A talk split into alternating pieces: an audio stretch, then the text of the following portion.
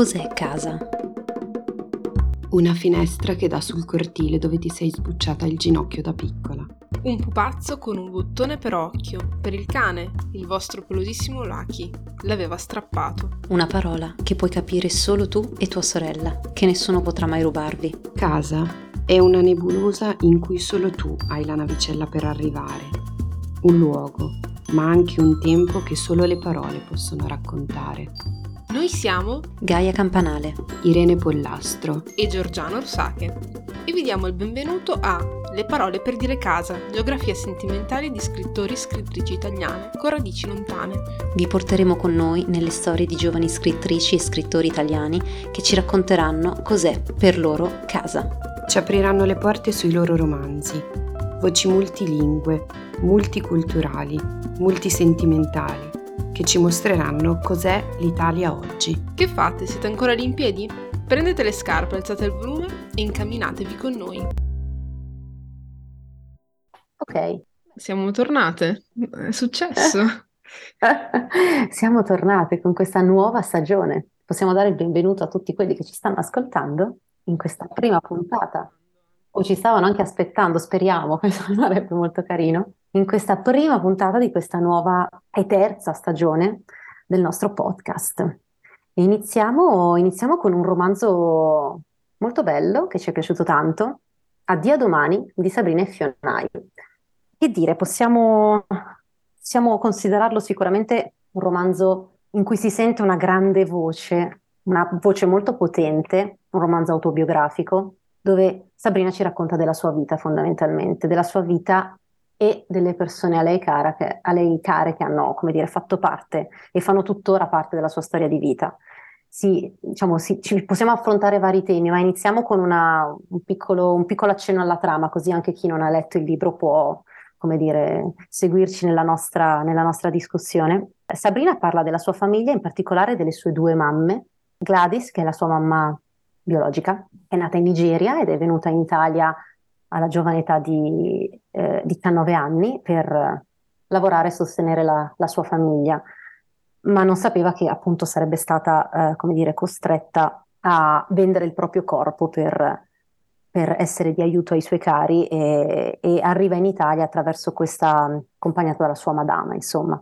Antonietta invece è la mamma napoletana eh, che un giorno si ritrova davanti alla porta Gladys con questo fagottino e, e Gladys le chiede di occuparsi di questa, di questa bambina, no? E di farle da mamma, insomma, per darle un futuro a suo dire migliore, no?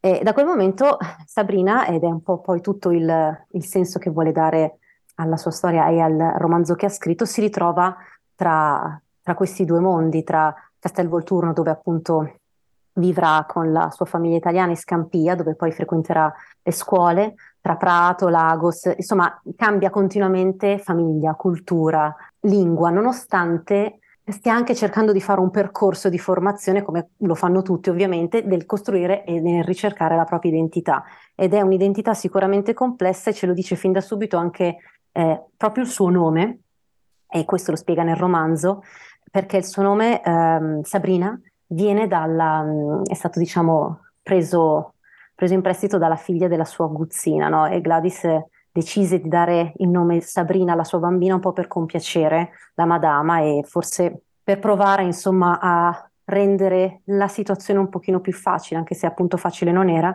E, e Fionai invece è il cognome di un amico della mamma Gladys che non, non è il suo papà, ma è un uomo che insomma è, ha accompagnato la mamma al momento della nascita di Sabrina per, e, e, ha prestato il suo cognome. Quindi già solo il nome e il cognome di Sabrina ci, ci fanno intuire quanto sia stata una ricerca complessa rispetto alla costruzione proprio della sua identità. Sì, e peraltro Gaia mi, mi attacco proprio a quest'ultima cosa che hai detto sul nome, della stessa Sabrina per dire che peraltro questa storia, che è veramente una storia potentissima, nel senso che parla davvero da sola, oltre a essere raccontata in questo romanzo che noi appunto abbiamo letto, è raccontata anche in un podcast che si intitola proprio Storia del mio nome. Quindi nel caso del podcast è ancora più evocativo eh, proprio il riferimento a questo mix di nomi, questo mix anche di culture, di origini, di, influenze che stanno tutte nella persona della stessa Sabrina.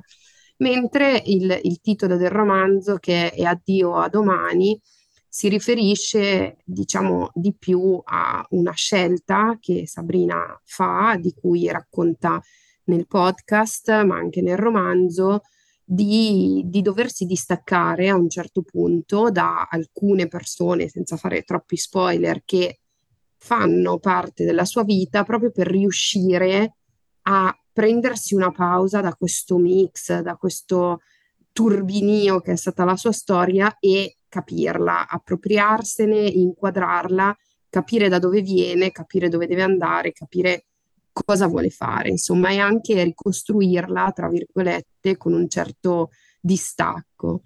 E poi, insomma, se leggerete il libro e, e poi vi sentirete il podcast, vi accorgerete che sicuramente la storia raccontata è all'incirca la stessa, ma ognuno dei due mezzi, e questo io l'ho trovato proprio bello perché è rarissimo no, che la stessa storia sia, anzi direi forse un unicum, a meno che voi non conosciate qualcosa di simile, nel caso interrompetemi, è proprio bello perché è chiaro che la storia è la stessa, quindi potrebbe sembrare un po' una replica, ma in realtà non lo è, perché il romanzo è un pochino più lirico, se vogliamo, e mentre nel podcast intervengono anche veramente delle voci che materialmente fanno parte della sua vita e, e, quindi io trovo che queste due realtà si intersechino molto molto bene. Sì, no, ma infatti poi si, si, si, si intersecano, si completano, sono veramente complementari e sono delle voci molto affascinanti. Comunque, per rispondere alla tua domanda, in realtà esistono podcast che parlano di libri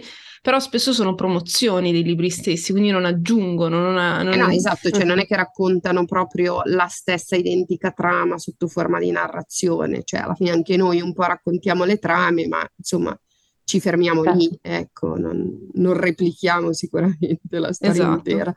Esatto. Ci piacciono gli spoiler, ma fino a un certo punto. Esatto, poi vi avvisiamo di solito, quindi siamo, esatto. siamo, siamo brave. Siamo brave, ci... siamo brave in questo, dai. Ci proviamo, poi al massimo uno spoiler ci cade sempre. No, comunque è, è proprio così. È, la voce di Sabrina, come dicevi tu, Ire, come poi in realtà accennava anche Gaia, è, è, quello, è una voce cristallina che parla di temi che sono veramente temi della nostra porta, cioè che si tro- sono storie delle, delle, dei nostri vicini, porta accanto, del nostro stesso palazzo cui in realtà avevamo bisogno di sentir parlare, raccontare, perché Sabrina fa parte di quella generazione, che poi sono i protagonisti di questa stagione, eh, di tutti quegli autori italiani con un background culturale, sentimentale, anche linguistico. In questo caso eh, abbiamo Sabrina che ci racconta la sua storia, una storia di due madri, una storia veramente potentissima e che avevamo bisogno di leggere, di ascoltare. Infatti è inevitabile che poi la storia che ci racconta Sabrina non intersechi anche un tema importante che è quello del razzismo. E infatti nella seconda parte soprattutto, non è vero, non solo nella seconda parte, ma in tutto, in tutto il libro eh, si affronta anche un tema che è oggigiorno per fortuna raccontato. E io quello che ho amato tantissimo anche di questa storia appunto sono sicuramente la seconda parte dove racconta di lei bambina eh, di episodi che avvengono quasi, quasi silenziosi tra le aule delle scuole e, e, poi soprattutto il finale del libro che ovviamente senza troppi spoiler però per, per dirvi un attimo la scena finale si, si tratta di, di, questa immagine fortissima di lei che sale su un palco durante una protesta eh, durante una manifestazione scusate e, mm, e lei fa questo discorso, eh, le viene chiesto di, di, fare un intervento ed ecco, chi legge quel finale sicuramente se lo leggerete ci arriverete, rimarrete anche molto colpiti dal, da questo gioco, perché alla fine è quasi un, sembra banalmente un, un gioco del, del, dire io sì, io no, eh, quanto in realtà poi quello che sembra solo un gioco, quello che sembra, sembra solamente un innocente eh, dire un sì o dire un no, e poi nella vita reale di certe persone una vera ripercussione che, che cambia tutto.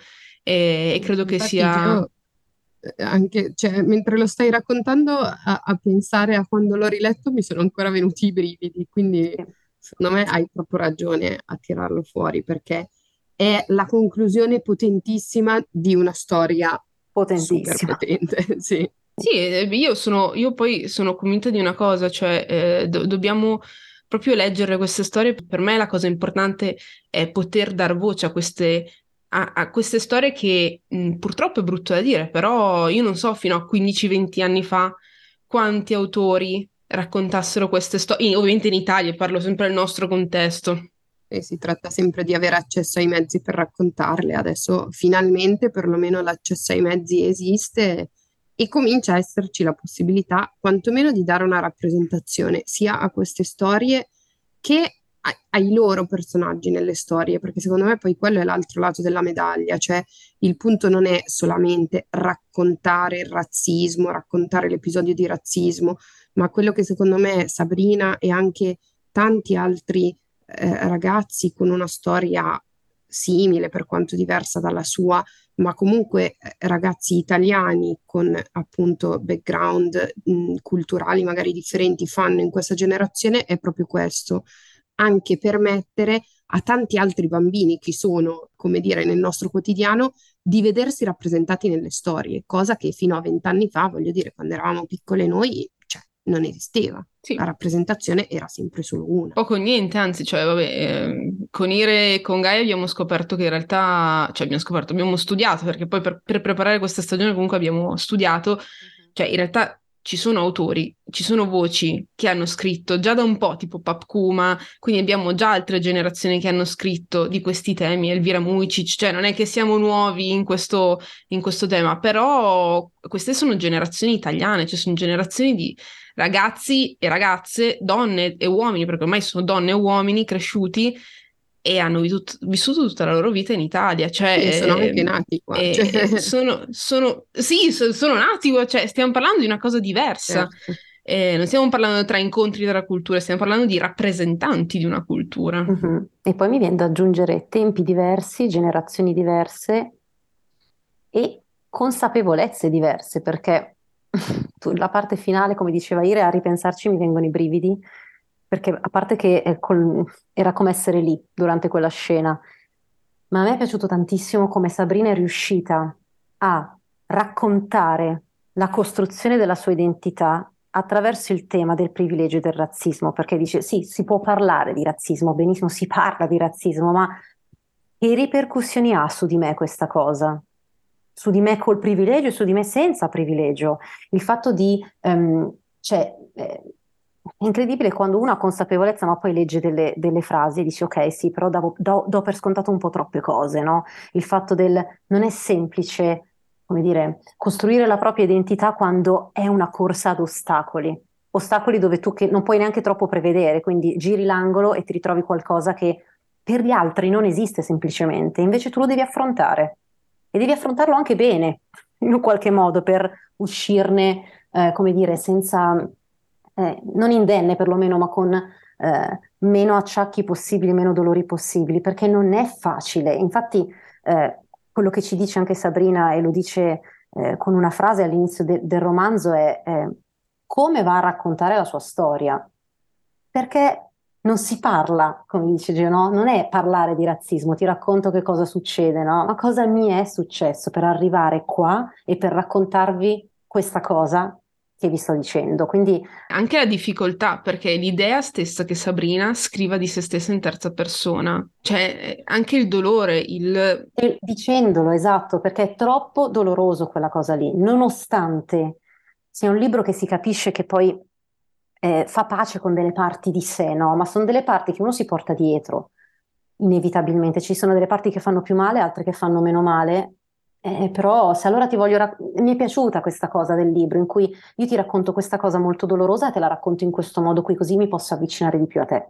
Eh, ma infatti secondo me quello esatto, quello che è bello secondo me di come, come parla Sabrina, cioè la voce di Sabrina nel suo libro, poi appunto anche nel podcast, ma diciamo, mh, basandoci sulla parte più letteraria di questa sua narrazione, è proprio questa, cioè lei non è che racconta l'universale, lei racconta il personale. Dentro il personale poi naturalmente ci dà dei messaggi che ci fanno rendere conto che quell'esperienza lì ha in comune con esatto. tante altre esperienze un problema un pochino più universale, ma lei parte dalla sua storia personale che, con cui lei per prima deve fare pace e proprio questo romanzo lo usa per questo e secondo me poi sentirete l'intervista e proprio alla fine secondo me ci spiegherà tutto il senso di questo, tutto il senso del perché ha deciso di farlo, del perché ha sentito questa esigenza e di come da lì si va avanti. Ma secondo me quando si legge il romanzo, perché è chiaro che la parola, diciamo, parlata, mm. quando senti la voce ha un'altra potenza, ce l'ha evidentemente già di più. La parola scritta rischia magari di rimanere un pochino più asettica, tra virgolette, perché sei tu nella tua stanza col tuo libro e ti devi immaginare tutto. Ecco, secondo me lei, per quanto non abbia uno stile retorico, per quanto sia super lineare nel suo stile, riesce veramente a catturarti perché è chiaro che sta facendo quella roba lì. Cioè ti sta dando un passaggio nella sua storia personale che però ti fa aprire dieci mondi diversi. Decisamente. Io poi mentre parlavate a me veniva in mente una, una cosa che, che accompagna in tutto il libro, che è il rapporto tra, tra Sabrina, Sabrina protagonista e la madre, la madre biologica. E non soltanto la madre biologica, ma anche l'incontro con una cultura che fa parte di Sabrina, fa parte di lei, che però allo stesso tempo è qua, attrae e respinge eh, l'idea di... Mm, ma lo dico perché è una cosa che è successa anche a me e, e lo capisco, ad esempio avendo dei genitori rumeni e vivendo in una... anch'io immerso in due culture, ehm, anche questa dicotomia di cui questo, questo quasi un magnete che avete presente che i magneti da un lato attirano e dall'altro lato respingono, è esattamente la stessa cosa e mm, anche il raccontare di de, de, del viaggio in cui, si, in cui la protagonista, in cui Sabrina va, incontra tutta una serie di familiari che non aveva incontrato fino ad allora e loro si lamentano del fatto che lei non parli l'inglese e caspita, io penso quando anche a me è successo da bambina di andare in Romania e i miei parenti che parlavano con mia madre e dicevano ma tipo le davano le gomitate e dicevano ma non hai insegnato a tua figlia a parlare in rumeno? Stessa cosa succede a Sabrina e il potere del raccontare queste cose per una certa generazione che non ha avuto quelle immagini eh, è veramente potentissimo e, e, poi vabbè il rapporto con la madre, cioè è, da, è soltanto da, da, con la madre biologica, in particolare con Gladys, è veramente tutto da scoprire e da leggere in questo libro che è, è, è potente e per quanto è chiara la voce di cui raccontava adesso Irene, è così chiara e proprio nella sua chiarezza è così potente. Direi che abbiamo usato l'aggettivo potente quella settantina mm. chiara di volte, per cui ascoltatori volte, sì. avrete capito che per noi questo romanzo, questa storia sono potente? Potenti, Sento tutti in coro. ecco, adesso il gioco, il gioco è eh, dirci ovviamente quante volte abbiamo detto la parola potenti perché... Esatto, ah, certo. puntatela, so. fatecelo sapere, però poi fateci anche sapere, adesso che vi lasciamo all'intervista, se anche secondo voi, anche a sentirla qua nella nostra chiacchierata, insomma, che impressione vi dà, perché secondo me un'altra caratteristica di Sabrina che noi abbiamo avuto poi anche la fortuna di conoscere è proprio questo, cioè che non è potente solo in queste cose studiate. Lei non sapeva niente dell'intervista, non sapeva niente delle domande che adesso sentirete che l'abbiamo posto, eppure ci ha dato delle risposte che a me riescono sempre a incollarmi alla sedia. Condivido. Quindi, visto che l'abbiamo citata più e più volte, ora vi lasciamo alla voce di Sabrina.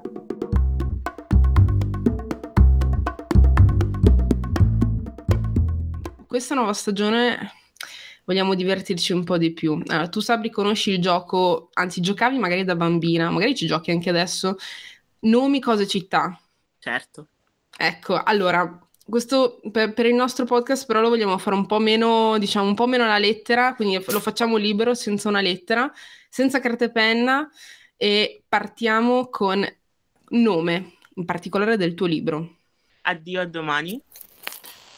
Cose, allora, noi di solito sai che siamo ossessionati dai libri e quindi lo declin- decliniamo in libri, ovvero dici nella sezione cose un libro cuore, o un libro distrugge certezze, un libro che, di cui vuoi dirci un titolo e dirci brevemente il perché. Ok, Nella casa dei tuoi sogni, Maria Carmen Machado, perché la violenza di genere non è soltanto tra uomo e donna, ma può essere di diverse sfumature anche tra, tra due donne. Fantastico. Animale, ovviamente animale guida. Animale guida, ma questo è un po' difficile perché il mio animale guida non è necessariamente il mio animale preferito. Gufo. Io avevo scommesso 10 euro su Fiocco, ma ho No, perso. Io pensavo il bradipo. Eh, guarda. Cioè, gufo al massimo il maialino. Al massimo il maialino, sì. Meravigliosa. E infine, perché questa stagione è dedicata alle geografie sentimentali, questa è, uno, è proprio la tematica della nostra stagione, ovviamente città. E, Bologna. eh, ah, quindi sei andata a dire dri- per la più rappresentativa, diciamo. Sì, Allora ci dici anche perché. ma perché voglio vivere in una città giovane, sono stanca dei vecchi, quindi voglio vivere in una città come Bologna. Eh sì, in effetti Bologna forse è quella più attiva, è la più anche dove hai trovato anche qualche posto del cuore, magari. Oh, bam bam. Mi piacciono i... Cioè, li chiamate anche voi i, por- i porticati di Bologna? Portici, sì. I portici, no, scusate, non si chiamano porticati, perciò ho detto porticati. I portici. Quindi anche nella giornata di pioggia, comunque uscire sotto i portici. Sì, che bello, a Bologna puoi andare in giro senza ombrello perché ci sono i portici. Che anche da me ci sono, ma da noi si chiamano i porticati, no, in dialetto. Eh, però ti bagni comunque. Giusto? Nel tuo libro scrivi, in Nigeria vedevo, scusami, in Nigeria vedevano quanto non fossi nigeriana da ciò che avevo dentro. In Italia pensavano che non ero italiana per ciò che ero fuori. Parto da queste tue parole per chiederti a che punto di questo, diciamo, processo eh, sei nella tua vita, quando arriva quel momento in cui ci si sente riconosciuti e quando arriva quel momento in cui ci si sente a casa, in cui le parole giuste non mancano più. Allora, una cosa che mi sento di dire sicuramente è che mh, ad un certo punto passi un po' tutta la vita a mh, cercare un posto perfetto per te, un luogo in cui sentirti effettivamente al 100% te stessa. E, ehm, però sono anche arrivata alla consapevolezza che probabilmente non mi basterà tutta la vita per avere una risposta, per trovare un posto giusto dove incastrarmi. Ehm, la mia italianità e eh, il mio essere nigeriana sono due cose che hanno sempre lottato tra loro e per molto tempo ha prevalso la parte italiana, ma forse perché non accettavo il fatto di essere anche nigeriana, quindi da qualche parte volevo aggrapparmi al sogno italiano, nel mio caso, di volermi sentire una ragazza completamente uguale agli altri. La verità è che non posso essere solo italiana perché, perché io sono anche nigeriana, sono anche nigeriana anche solo per background, perché lo sono i miei genitori, perché uh, la Nigeria la sento mia, so che mi ha dato qualcosa e so che io posso dare qualcosa a lei. E non, si, e non è nemmeno qualcosa che si può definire in un 50% italiana e 50% nigeriana, perché sarebbe veramente troppo poco esaustivo come, come divisione. Io ho imparato a non rischiare, a non correre il rischio di um, volermi categorizzare necessariamente da sola, ma di poter uh, ogni giorno trarre il meglio da, da entrambe le, le cose, perché se in Nigeria non sono accettata per quello che sono dentro, in Italia non sono accettata per quello che sono fuori, il rischio è non essere mai realmente qualcuno. Quindi ho imparato un po' a trovare questa casa, questa terra mh, questa terra promessa nelle persone che mi circondano, in me stessa, in quello che mi piace fare e nella fiducia che gli altri hanno, hanno in me e di non deluderli e di creare uno spazio in cui, in cui stare bene. Quindi per me io sono quello, io sono quello spazio e, e quello spazio è casa mia. Grazie Sabri. Anch'io adesso ti faccio una domanda. E proprio perché tu parli di spazi e, e le geografie sentimentali che noi vogliamo esplorare, appunto, non sono solo le città, ma è proprio quello che dicevi tu, spesso sono anche i corpi, i corpi politici. Lo sono il corpo, cioè poi eh, ovviamente ritornando al tuo libro, è il corpo politico del- della protagonista, il tuo, di Gladys, di Antonietta. E sono corpi che manifestano tutti un disagio e protestano per farsi sentire, corpi che non sono più muti, storie a cui tu hai dato la voce. E voglio chiederti se per te scrivere questo libro e raccontare questi corpi, questi corpi che protestano, è stato quasi una promessa, una magari anche d'amore. Aver raccontato anche con rabbia, una rabbia da legittimare, non da zittire. Cioè i corpi delle tue protagoniste, facendo così, sono libere, sono diventate libere. Allora, io credo che purtroppo mh, la parola libertà, le- i corpi liberi sono ancora qualcosa che è difficile da ottenere realmente e completamente. Io penso che quando scrivi qualcosa o scrivi di qualcuno, in questo caso, come hai detto tu, scrivi di, di corpi, i corpi di queste donne, forse non, non, puoi renderle libere come vorresti, ma puoi sicuramente renderle immortali. Io credo nell'immortalità della letteratura, credo che ciò di cui scrivia, scriviamo e delle persone di cui scriviamo in quel momento lì, che le mettiamo su carta, le rendiamo immortali e l'immortalità stessa, per la concezione che ne ho io, è libera, non ha catene, non ha prigionie, non ha limiti e non ha, non ha assolutamente confini.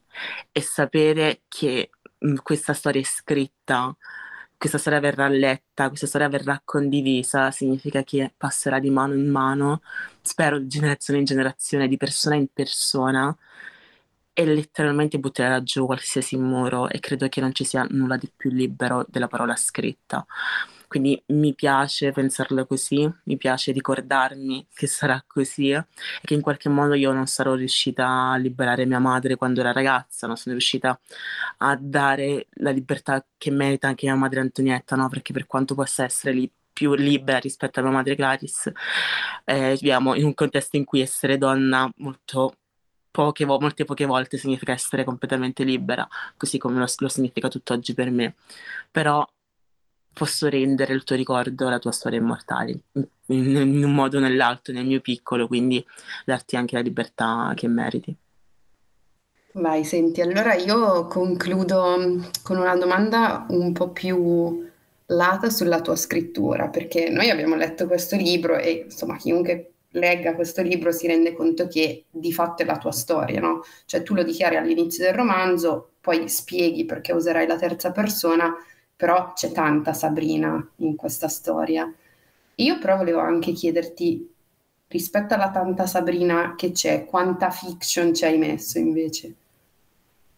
Allora, uh, credo di fiction in realtà ce n'è mm, veramente, veramente poco, uh, e più che finzione sono un raggruppamento di tante storie, tante persone per dare più spazio a, che era, a quello che era il tema principale.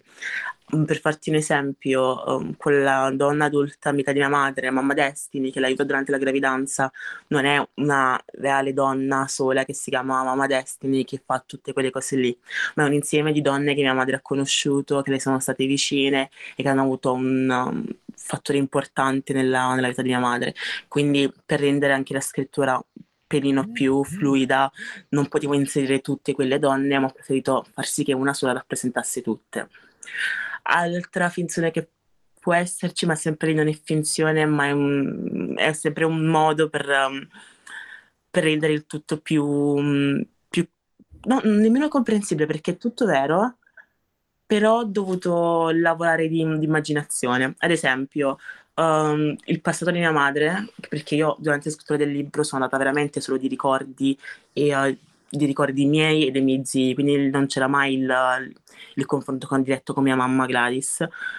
Um, molte cose che lei mi raccontava di quando ero piccola, mai non mi raccontava per filo e per segno quello che faceva, quello che mangiava, come camminava, come si vestiva se c'erano delle scene, ad esempio scene col suo ex ragazzo, io ricordavo lui come si chiamava, cosa facevano insieme in grandi linee. Poi magari sono io che mi invento la cosa che lei va a casa sua e mangia quel determinato piatto e dura così tanto la loro relazione. So che quella persona esisteva, so quello che facevano insieme, ma il mio metterci la fiction sta proprio nel creare la scenetta. Però sono sempre scene basate sul, su qualcosa di reale. E allora qua ti butto un'ultima domanda aperta per tutti quelli che ci stanno ascoltando. Siccome tu sei una scrittrice di fatto, è una delle tue caratteristiche, direi, anche perché hai scritto tanto anche prima di questo, dopo aver raccontato di sé, dove, da dove si riparte per nuove avventure letterarie? Hai già qualche nuova meta, destinazione? Allora, questa è veramente una bella domanda e ehm, ti dico, la cosa positiva è che una volta che hai raccontato di te, hai ancora tutto il resto di cui parlare. ci sono ancora, c'è ancora tutto un mondo di cui puoi parlare. Hai tolto quello che magari era il tassello più importante, nel senso che una volta che ho scritto questo libro ho chiuso con questa storia, ho chiuso in maniera definitiva con questa storia, non dovrò più scrivere, non mi dovrà essere più chiesto nulla che ha a che fare con quella roba lì. L'ho scritta, se sei interessato al tema, eccetera, c'è quel libro. I miei prossimi libri parleranno di altro, non avranno nulla a che fare con, quel, con quelle tematiche lì, perché io ora mi sento anche in grado di poter toccare, mh, mm, nuovi, cioè di poter arrivare letteralmente su nuovi orizzonti. Non mi posso fermare soltanto da Dio domani e solo alla mia storia. Il mio prossimo libro, ad esempio, quello a cui sto lavorando, parlerà di amicizia, no? parlerà di questa meravigliosa amicizia tra due ragazze, che è basato su una mia esperienza personale, ma è completamente romanzata. Inventerò tantissime cose, io vengo da, da, uno stile di scrittura che nasce, um, che nasce online, che nasce sulle piattaforme, ma che nasce come una scrittura che vuole solo inventare, che vuole creare personaggi, che non vuole basarsi su storie vere. Addio domani è stato per me un grandissimo esperimento, ma che sarà anche un mm, esperimento autoconclusivo. Io voglio sempre preservarmi il diritto di poter fantasticare sui miei personaggi e dar loro qualsiasi sfumatura che mi venga in mente.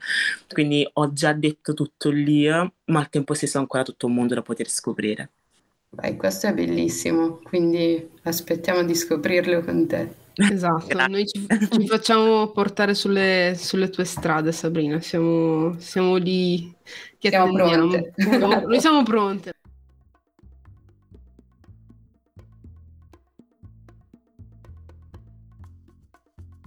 Sabrina non ha dubbi quando pensa alla sua città del cuore, Bologna, e noi vogliamo che la sua storia le parole del podcast Storia del mio nome, la voce di Addio domani, non ci abbandonino, ma anzi ci accompagnino passeggiando sotto i portici.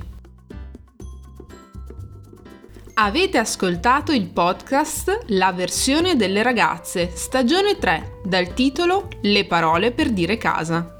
Il progetto è a cura di Georgiana Orsache, Gaia Campanale e Irene Pollastro. Le musiche che avete ascoltato sono di Steve Combs dal titolo Fine With You. Se avete dubbi, curiosità o volete scriverci, la nostra mail è info-laversionedelleragazze.com.